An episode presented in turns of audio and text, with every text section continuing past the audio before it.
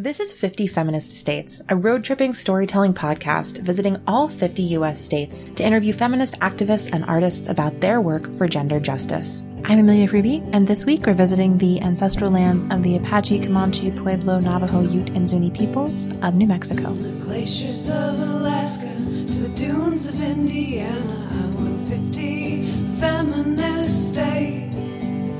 From the waves of New Hampshire to skies of Montana, I want 50 feminist states. And when you hear the call, you know so well. Sisters, speak out.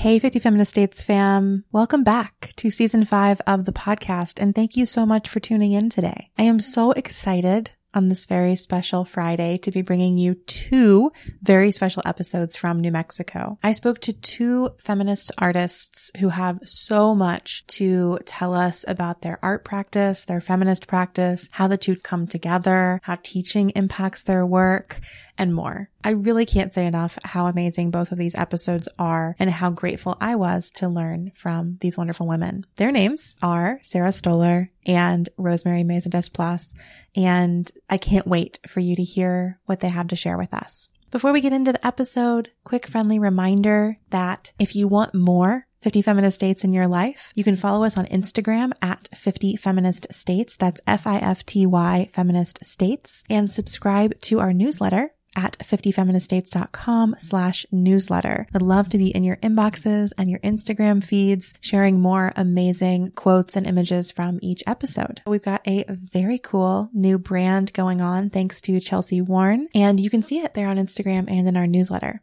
Also, Big thanks to everyone who has already pledged to make a $5 monthly donation to the podcast on our Glow FM page. We are almost halfway to my goal. So if you can be one of those people who can pledge just $5 a month to support this ongoing work, please head to glow.fm slash 50 feminist states. I feel like my introductions to these episodes have been getting long, so I am going to dive right in this week. This episode you're tuned into right now is an interview with Sarah Stoller. Sarah is an interdisciplinary artist living in Santa Fe and the chair of the art department at University of New Mexico Taos.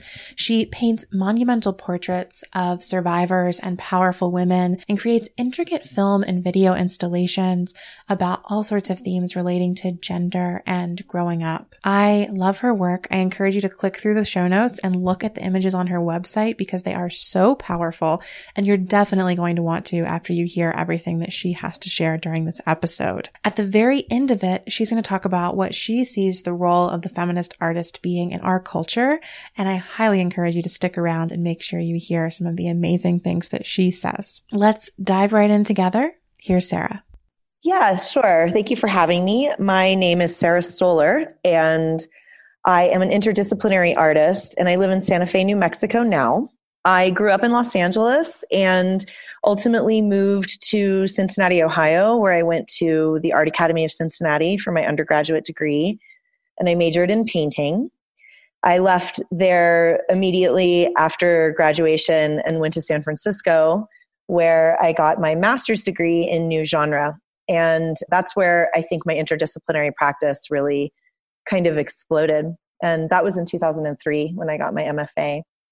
I have since been actively pursuing teaching at the college level, and I've taught at a variety of institutions. And currently, I am the chair of the art department at the University of New Mexico Taos. Awesome.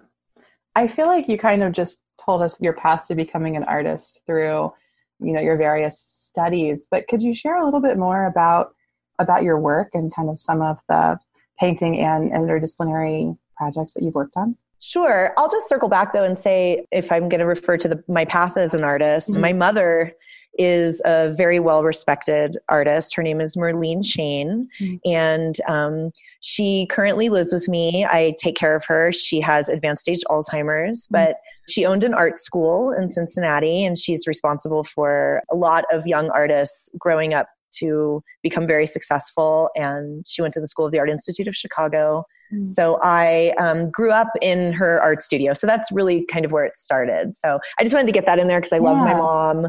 I love my mom and I want to give her the props that she deserves for helping me get to this place. Yeah, I love that so much. I mean, I think just like in terms of our own lives, but also anytime we're talking about like feminist practice, recognizing that sort of intergenerational nature, our ancestry, like the people who influence us is so important. Maybe if you don't mind, can I ask a question about that? Yeah, for sure. Yeah, ask about my mom. I love talking about my mom. uh, yeah, I'm just wondering what it was like growing up with an artist. Did it make you like maybe does I have this question because I grew up like in a family of engineers and so I can't imagine kind of did you feel like art was always around and such a kind of part of your upbringing? Can you say a little bit more about what that was like? Yeah, absolutely. So, as far back as I can remember, I have been working in my mother's art studio. I have a really distinct memory of when my mother taught at New Dimensions High School in Los Angeles of drawing the live model when I was, I don't know, I must have been four or five years old. I remember crying and being really sad that my model didn't look like everybody else's. And I remember my mom saying, You're four, you'll get better, just keep practicing. I have a lot of memories of being in her studio and her working. It's interesting because some of the paintings that I remember as being so massive are really not that big, mm-hmm. but I was just so small. Um, and it's interesting because my father was a clinical psychologist. He committed suicide in 2008, which has been mm-hmm. kind of a catalyst for a lot of my work that I've been making since then. But there was some kind of emotional abuse and things happening. And I remember my mom telling me that she had wished that she had gotten her master's degree and that she didn't have to be dependent. She ultimately moved through a series of marriages, and there was always kind of this advice. It was this underlying feminist advice, but it wasn't this declaration of feminism, if that makes sense. Mm-hmm. Things like always yeah. keep your last name or when I went to art school, paint really big so you can keep up with the big boys at school. Mm. At the School of the Art Institute of Chicago, she told me stories about how she had to sit outside of the clay studio to be let in because she wouldn't change her major. She was the only woman who wanted to take mm. ceramics. She talked a lot about wishing that she could have more of an art career and not teach so much, even though she was an incredible teacher. And that's what she ended up doing is touching a lot of people. Mm. When I was growing up, I never thought I would be as good as her. And so I actually pursued instrumental music and played the violin. Mm. And it wasn't until I was about, I guess, 19 years old that I decided that I wanted to go to art school. And my mom helped me build a portfolio. And then I went to the Art Academy of Cincinnati. When I think back, it definitely wasn't a traditional childhood upbringing. After my mom got divorced, we lived in a building that had clay in the kitchen and beads in one bedroom and the mm-hmm. bedrooms were painting studios and it really made me who I am today and helped me establish the practice that I am today. My mom cranks work still mm-hmm. with Alzheimer's is still working in the studio every single day. Wow. That is a strong creative practice, lifelong creative practice. I respect that dedication so much. Thank you. Yeah, I joke with my students at school about oil painting, especially, and say that I came out of the womb with a gallon of paint thinner and a handful of brushes. and so, yeah. That's wonderful. Well, could you tell us a little bit about about your work then? I read a little bit about the Bella Ribbons project, but I don't know if that encompasses kind of everything you're working on right now, or if there are other things you also want to talk about. I couldn't quite tell. Yeah, so the Bella Ribbons project is just one project of many bodies of work that I work on simultaneously. Mm-hmm. I'm yeah. a true interdisciplinary artist in the sense that I shift gears drastically between traditional figure painting to conceptual art to performance art, collaborative work, video and film installation, and so forth it's interesting because just to circle back to feminism throughout my entire artistic career, nearly everyone would tell me to focus. It seemed like if you came into my studio, all of my different bodies of work seemed very separate. And it's interesting with the Bella Ribbons project, I really do feel like a lot of those separations in my work kind of came together in this one beautiful synergy of interdisciplinary work. And what I mean by that is I make large scale figure paintings of powerful women and gender fluid individuals. And I also make these flow based drawings that are very kind of from the gut. They're kind of abstracted with a little bit of visual language in there, some signifiers and icons and symbols. I make video and I've been making these little doll houses that have miniature video in them. I've made a mental hospital and a strip club and a home, a house, and a farm and a movie theater. And while I was making this work, I just kind of stayed the course my whole career, just kind of doing what I wanted to do because it felt like what I needed to do. And with the Bella Ribbons project, I really saw these investigations that I have been deep into for, I mean, since like 1998 mm-hmm. come together in the form of a film. And I have to say, that's, you know, in great gratitude to some really talented people, John Spencer and Seth D. Myers, my collaborators for the film and I have new collaborators too that I'm, I, we created some miniature doll houses with some 3D mapping and technology. And there are large scale drawings that I created that are based on stills from the film or kind of emotive places that come out of the entire experience of making the project. I'm happy to say that it's very successful. The film has gone on to win a ton of awards, and I'm really grateful. And now it's kind of coming to a close, and I'm circling into this new body of work that I feel like I learned a lot from the Bella Ribbons project, and now I'm ready to kind of take what I learned from that and apply it to this new body of work that is focused on grief. Mm. Could you share a little bit more about that last thing you said, like kind of what what you've learned and how you're transitioning that into your next project? Yeah, I think that um, I've always just kind of made work. I'm a I'm a very process based studio artist. I can spend hours at a time in the studio alone working. It's kind of a compulsion. Mm-hmm. And I've always just kind of made, and I'll get on these paths and I'll kind of follow them, but I've never really thought about work in terms of an exhibition, for example. Like, what would this look like if everything were hanging together? And how do these different things speak to each other? How does this oil painting speak to this drawing, which speaks to this multimedia sculpture? which speaks to this film. Mm-hmm. So, really kind of dialing in the interdisciplinary nature of the investigations and focusing it towards one specific topic. Where in the past, the paintings, I want to talk about the paintings, I didn't really touch on that. Mm-hmm. Oil painting is my first and true love, and I'm traditional in the sense that my figures are representational, and the painting style is in the lineage of kind of like John Singer Sargent, like loose and free and representational and accurate. Mm-hmm. And I always kind of saw those as like this other separate thing. And so now I think what I'm learning from the Bella Ribbons Project is that I can join them together, that I could present these paintings of these powerful women and also deal with the emotional content or the conceptual content over here in video or in performance or in drawing, if that makes sense. Yeah, I think so. And I can imagine how well, I mean, as a viewer of the work or experiencing the work, how exciting that would kind of be to feel to feel the different medium coming together in that way. Yeah. I mean, and I've only seen it on your website, so I haven't had the like in person experience of so many of these things. But I always kind of had one statement specifically for the paintings, and I still stand by it. I just had a really great exhibition curated by Mary Scully, the curator of the New Mexico Museum of Art, where we exhibited a series of paintings and drawings too, and one of them is a portrait of Lucy Lippard, the famous feminist, seminal feminist writer and critic. Mm-hmm. And these paintings, they really, when I'm making them, I'm really kind of thinking about the history of painting, thinking about the history of portraiture, and how women are represented in painting throughout history.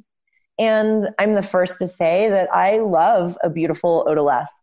I love to go to a museum to the Uffizi and you know look at a Titian odalisque. I have a lot of great respect for that, but for me, it's more about kind of inserting these powerful women into the canon of monumental painting in the history of portraiture in a power way, as opposed to an objectified way.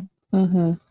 What are some of the characteristics that distinguish those two things? Like, what do you think makes something an empowered way rather than an objectified way? I think that it has to do with first and foremost the intention of the painter Hmm. and what type of narrative they're trying to communicate. I think when the intention is internal, it comes out in the work. Mhm. And then I also, secondly, feel like it has to do with the gaze. It has to do with who's looking at the painting and who is the painting intended for and what, what is the intention and the context of where the painting is going to hang.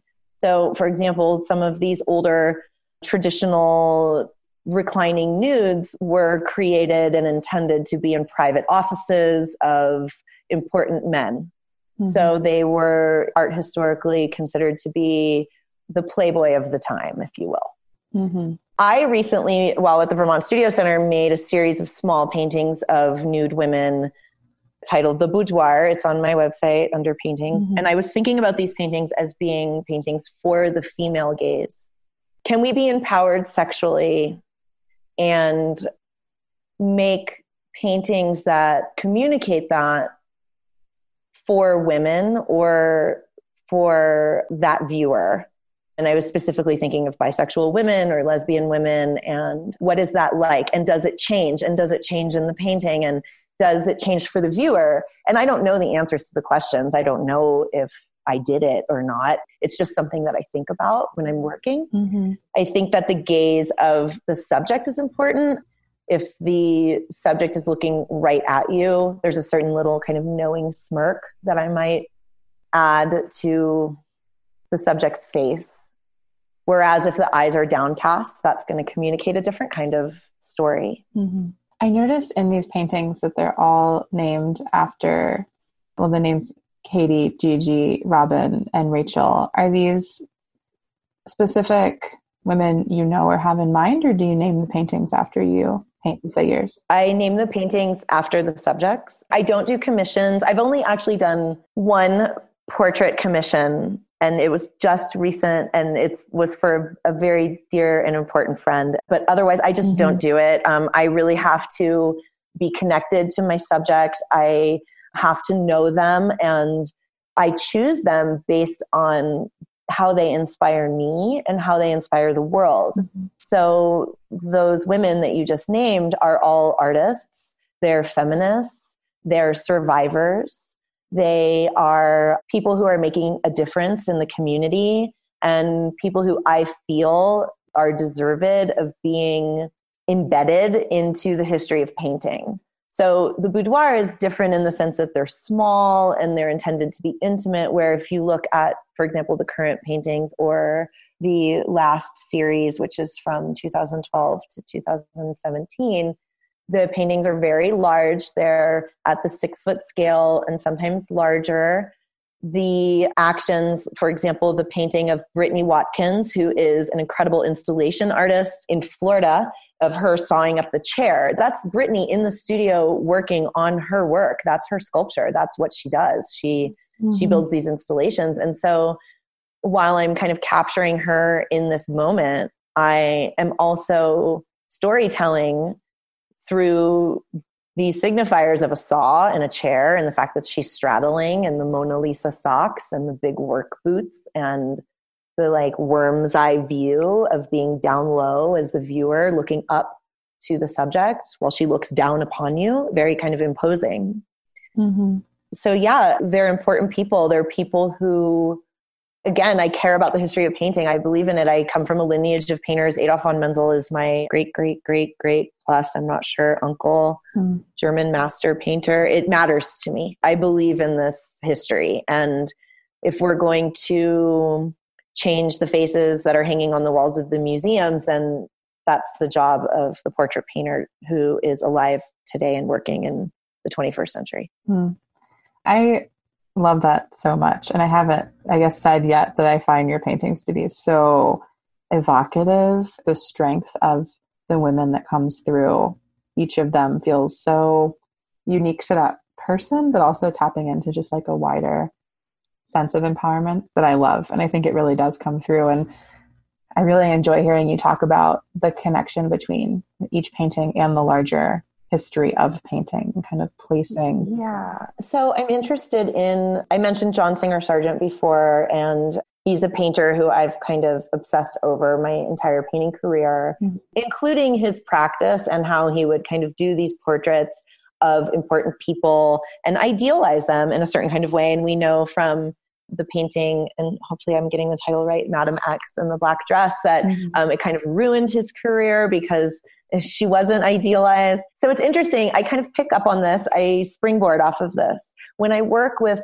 these women and people that I'm painting, I have conversations with them. If I don't take the photos myself, we do it long distance where we'll kind of talk to each other. They'll kind of create a photo shoot. They'll send it to me. I'll look through them. I'll say, okay, I really like this. Can you change the lighting or move a little bit to the right? So it either happens long distance or it happens right in the studio. Mm-hmm. And then there's a long and very caring conversation that happens about how the subject, how the person I'm painting wants to be seen. I love Jenny Saville. She's one of my favorite painters. She paints the real body exactly as it is. All of its flaws, its dimples, its veins. I think that's amazing and empowering in one way. But for me, I might have my subject say, Hey, do you think you can like shave a couple inches off my thighs? Or I really like my body here, but I like my face in this picture over here.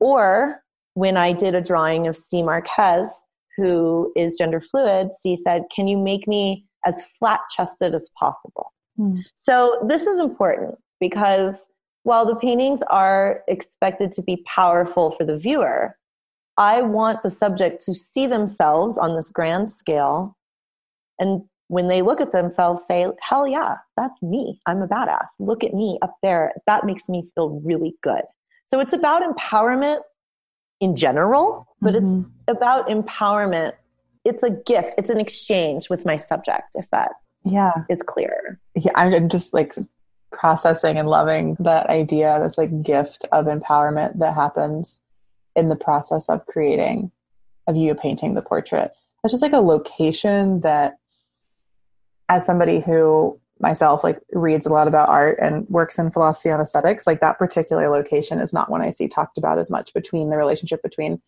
the painter and the subject of the painting and how those choices get made about presentation and representation that's really cool i like positing that as like a locus and of the feminism in the work too that that can be a place that it happens. That's really absolutely, absolutely. Yes, it's a very integral part of the work. Yeah, of that particular body of work, the paintings and drawings, especially. Yeah. Oh, this is so wonderful! I can't wait to share some like this conversation and some images of yeah. these paintings with people. We could talk if you want to. We could talk about if you go to 2012 and 2017 and you scroll down, you'll see an image of a girl who was punched in the mouth. It's called Punch.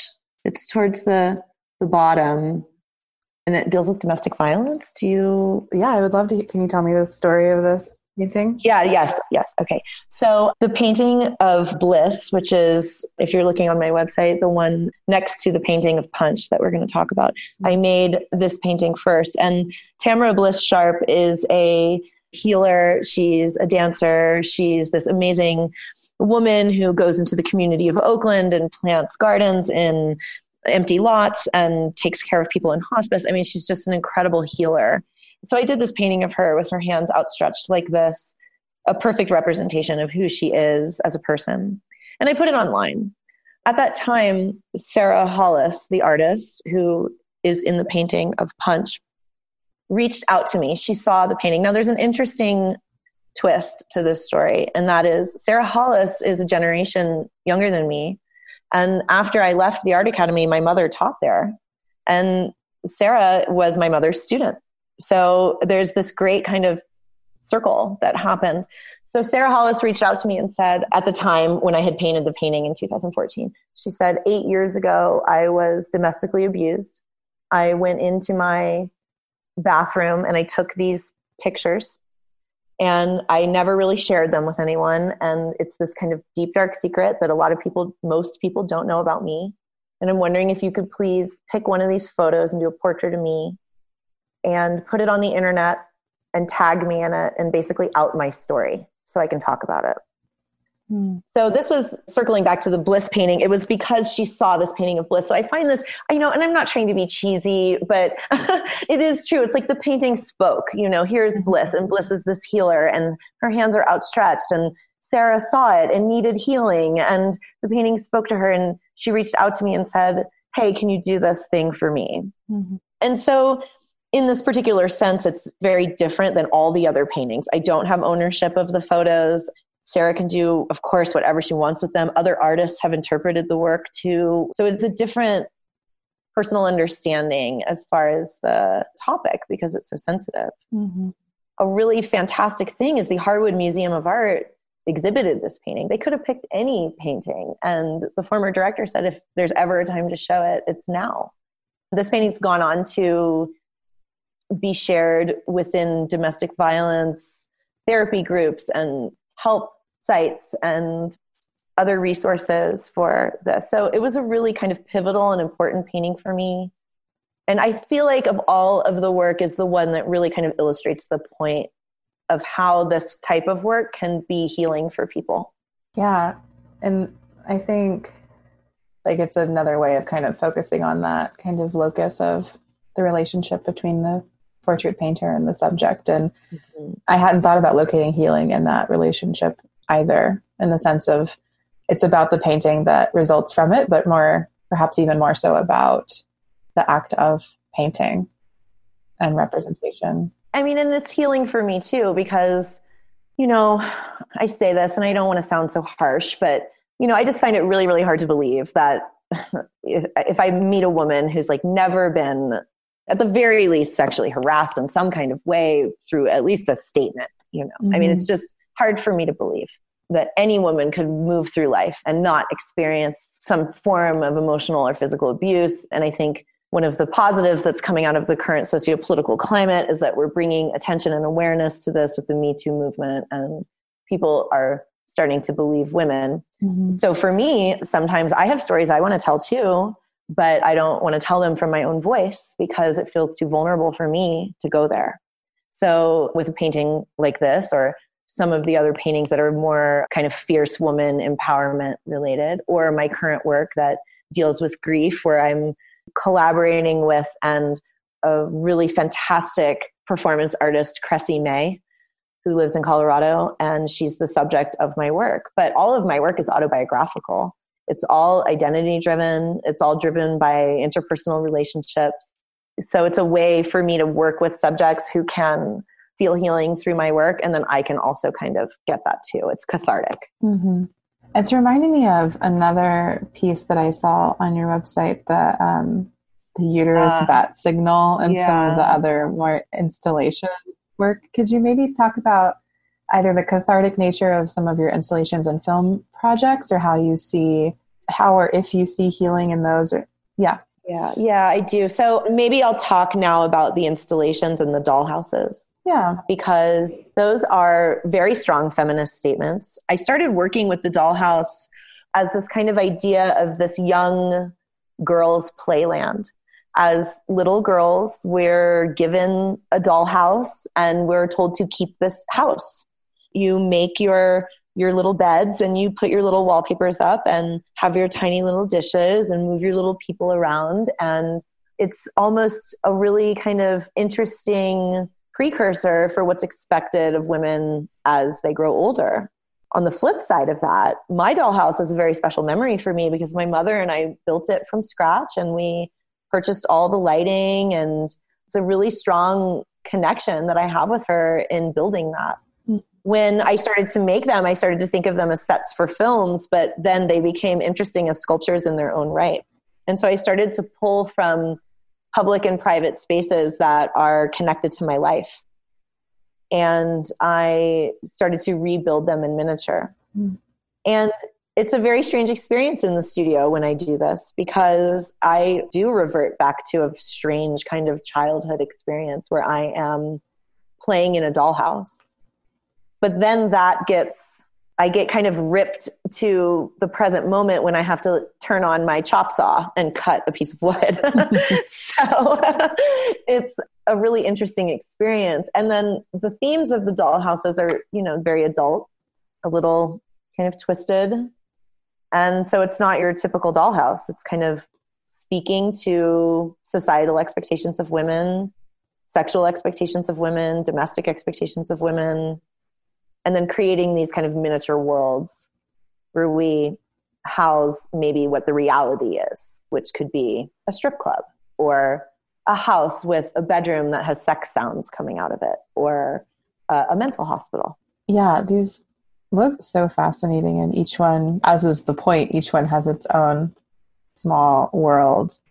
And I love how like they evoke such different feelings as I look at them, which I imagine is the point. Like whether it's intended for the viewer to relate or feel unsure or and that'll depend on who's looking at it as well in each instance that's right and going back to when i talked about how the Vello ribbons project helped to bring all the work together in the film the protagonist is a young girl a young dancer and she's followed by her shadow self who is a masculine hooded figure wearing all black and he lives in a house inside of a labyrinth and throughout the film, she carries keys around with her. And it's interesting because I've been working with keys for so long, and the meanings of keys have changed for me so much, but they really have to do with power. If you hold the key, you hold the power. You can lock people out or let people in. You have access to things.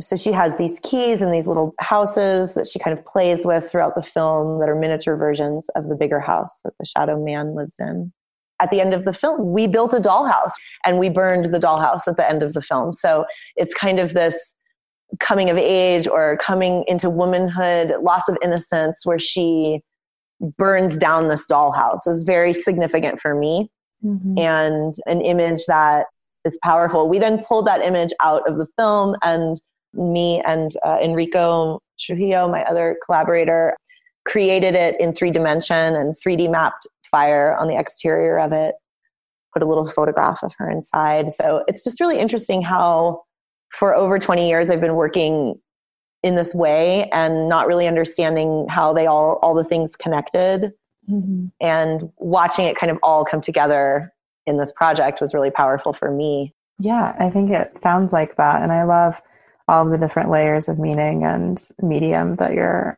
overlapping there. That's exciting to imagine, I suppose, as I'm doing. yeah. Are there any other of your works that you would like to talk about specifically? I have like kind of one more really big picture question, but before we go there, I'd love to make space if you want to talk about. Um, I think I probably would really like to talk about teaching if I can. Oh, yeah, of course. Because I do think it is an active part of my practice and a, a really important role that I hold, and something that while you know art is the most important thing in my life but teaching is right there too i am very committed to providing an educational atmosphere for students who may come from a more challenged demographic so unm taos the branch campus of maine we're a community college and we're in a tiny town we serve the taos pueblo we serve a lot of vastly diverse students from vastly diverse backgrounds who come to Taos to heal. It's a healing place. Mm-hmm. And since I've been there for the past four years, I've really tried to create an art school environment in a community college demographic. My reasoning for that is this is that I went to two private art schools. That's very privileged. I don't feel that you have to be in a place of privilege to have that experience. So while I always thought that I really wanted to be teaching at Parsons or something, you know, somewhere really prestigious, mm-hmm. I feel like I've really found my place at UNM Taos in the sense that I can help to uplift these students. And these students have gone on to do some amazing things. I kind of joke around and say, if I die tomorrow, I did my job. For example, one of the things that we're doing now is graduating associates of fine art majors will have a show at the Harwood Museum. That means when they leave community college, they leave with a museum show on their resume. It took me 15 years to get there. Yeah. So I'm extremely equity driven and want to hold space for those students. And it's probably the driving force of my life. It's what gets me out of bed every day. Mm-hmm.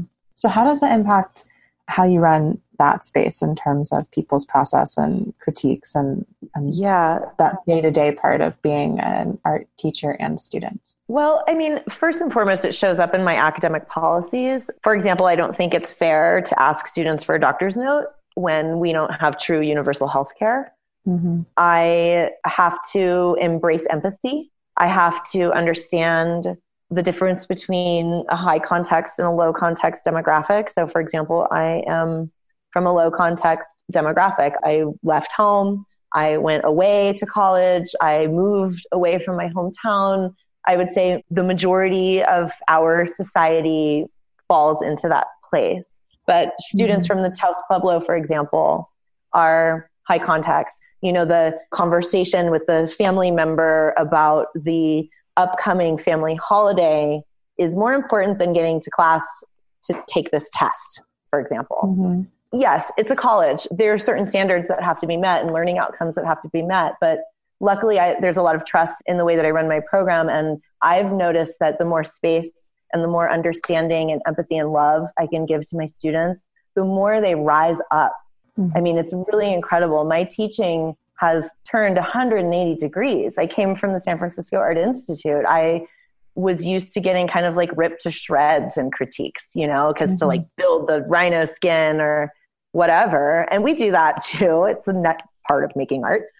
But there's a lot more holding, if you will, and empathy Mm-hmm. in the classroom and encouraging them to make autobiographical work, encouraging them to tell their own stories. The intersectional feminist point of view 50% or more of, and I'm always striving to make it better, of my lectures are people of color or people who identify as LGBTQIA. Plus. It shows up in materiality. You don't have to have money to make large scale museum worthy work. We look at artists like El Anatsui, who makes massive sculptures out of garbage Mhm. and works with the community. And so it's about breaking down privilege and giving access. Mm-hmm. Yeah, I think that's so important in any classroom space. And I teach, I just adjunct at a university, and I'm always trying to learn and adapt to what that means with each group of students because it always looks a little different depending on people's needs and context, as you put it. Yeah, that's right. Yeah. So, kind of my last question then is a pretty big question, and I'm happy for you to take it wherever comes to mind. But Okay. I would love to hear from your perspective, like, what do you think the role of the feminist artist is in 2020 US society? Yeah, that is a big question. Yeah. I don't know. I've been thinking about this a lot, so I feel like I kind of have a good answer. so, Great. I love that. wow, the role of the feminist artist.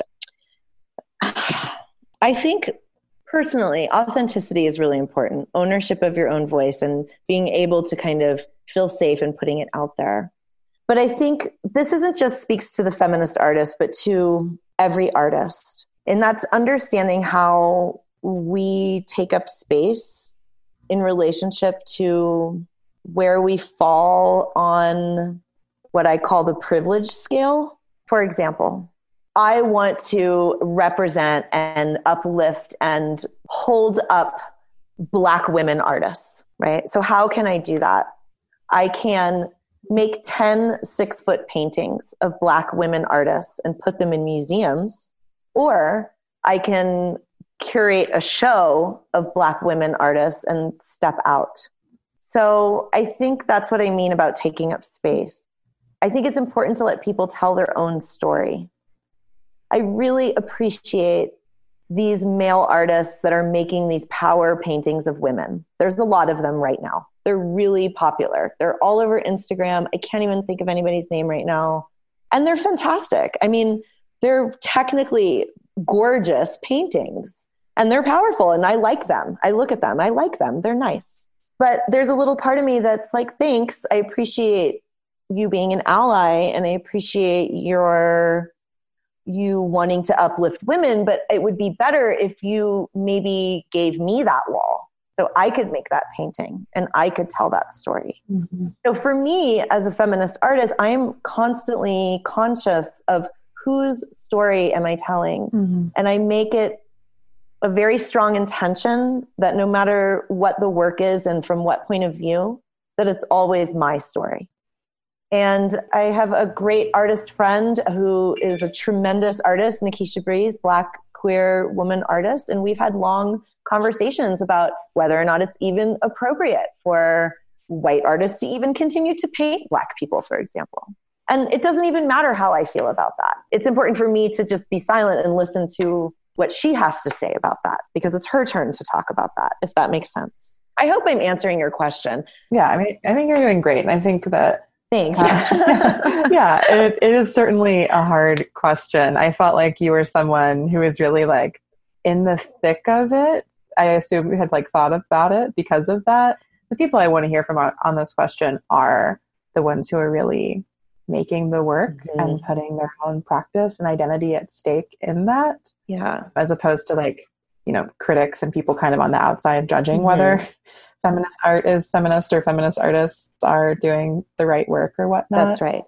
Yeah. But I definitely appreciate what you're pointing to, yeah. which is kind of the that one of the roles of the feminist artist right now is a heightened sensitivity to identity and to who is representing whom and who's taking up space where. Yeah, and understanding intersectionality, I think that's really, really important. I think that we cannot forget that word when we talk mm-hmm. about feminism because we, you know, I am a white artist. There is such a thing as white feminism. It's not good. Mm-hmm. And so understanding intersectionality is is crucial. And that that means honoring people's space and their voice and knowing when to be quiet and knowing when to let somebody else have the floor. And I also think that supporting each other and creating safe spaces to do that. I have a lot to tell and I'm not ready yet. I mean, there's going to be a time where I'm going to tell my whole story and all of the gory mm-hmm. details. and those who know it say, like, wow, it informs your work so much. But I'm still a woman artist who feels fear around judgment and retaliation and in the community and things like that. It's holding space for each other, it's giving each other room to speak and be heard. That's great. I think that's a really nice description of the role of the feminist artist and, and what's yeah, at stake in that. All right. I think that was all my questions.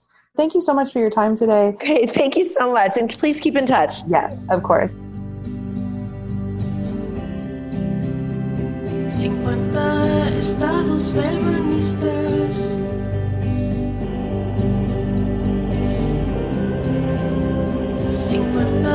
Estados feministas. Fifty feminist eh?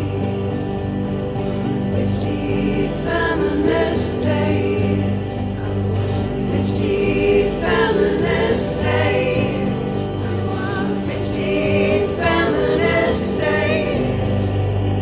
Thanks for tuning in to this episode of 50 Feminist States. You can find show notes at 50feministstates.com slash podcast and follow us on Instagram at 50 Feminist States. Special thanks to Danielle Signs and Jessica Naria for our theme song. Until next time, wild ones, we'll see you on the road.